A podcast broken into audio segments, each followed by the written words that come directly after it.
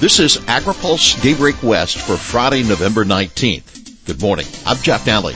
Here's today's headlines. Cal OSHA delays vax mandate. Almond exports drop 36%. And SF seeks ban on factory farms. And Roundup verdict.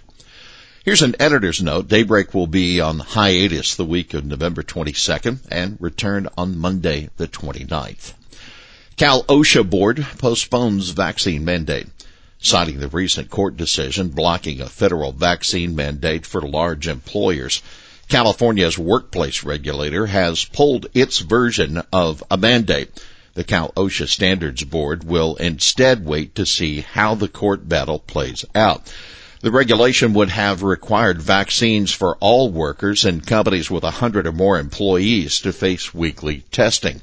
The board plans to extend for another year its COVID-19 rules for workplaces at its December meeting. Staff plan to draft a permanent COVID-19 regulation to present to the board in the spring. Almonds suffer a 36% decline in exports, ending record growth. California almond shipments dropped by more than hundred million pounds last month over last year, a decline of 30% for overall shipments to 217 million pounds. International exports were down 36%. According to Laura Gerhard, a vice president at the Blue Diamond Growers, the shipments landed at the low end of expectations. Domestic shipments dropped by 12% from last year's unprecedented record, but were on pace with 2019. Congestion at the ports was the main culprit in the decline. Other almond exporters faced the same issues with European shipments down 50% for the month, China seeing a 22% decline. San Francisco pushes to end factory farms statewide. The San Francisco Board of Supervisors has passed a resolution calling for a moratorium on the construction and expansion of animal feeding operations, factory farms, and slaughterhouses in California. The resolution supports federal legislation that would impose a moratorium on new concentrated animal feeding operations and phase out the largest existing CAFOs. Animal rights groups immediately applauded the resolution. Our planet cannot sustain perpetual expansion, said Brandon Burr.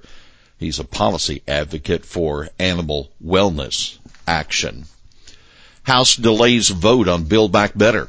House Democrats who were poised to pass the $1.7 trillion Build Back Better bill last night decided to recess until this morning. That after House Minority Leader Kevin McCarthy took to the floor to speak and kept talking till well past midnight in Washington. House Majority Leader Steny Hoyer's office said the House would reconvene at 8 o'clock Eastern Time this morning, resume consideration of the social spending plan that contains $82 billion in ag spending. The bill has the support of environmental groups who like the $27 billion in new conservation funding, including 5 billion for a five-year program that would give farmers $25 an acre to plant cover crops. The American Farm Bureau Federation has opposed the measure, saying the massive amount of spending and tax increases required to pay for the plan outweigh the gains that we'd see in rural America. You can read more at www.agripulse.com. EPA and Corps return to pre-2015 WOTUS interpretation. EPA and the Army Corps of Engineers are proposing to interpret waters of the U.S. and the Clean Water Act based on pre-2015 regulations, guidance, and Supreme Court decisions, including former Supreme Court Justice Anthony Kennedy's significant nexus test.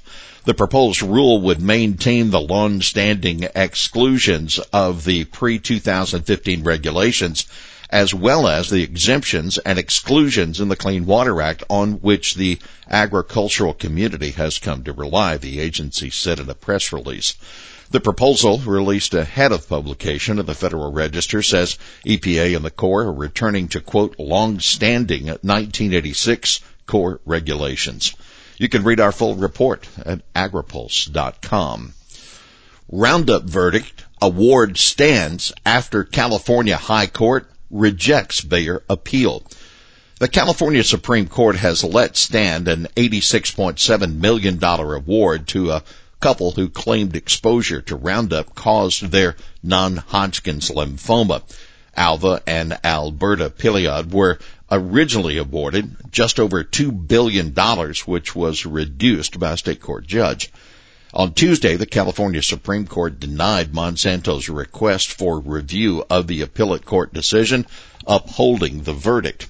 Bayer, which bought Monsanto in 2016, is asking the U.S. Supreme Court to take up a separate case involving similar legal issues, specifically whether federal pesticide law trumps state law failure to warn claims.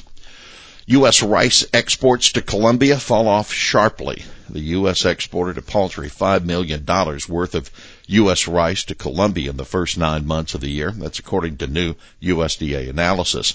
It's a major disappointment after years of very large exports following the free trade agreement reached by the two countries in 2012.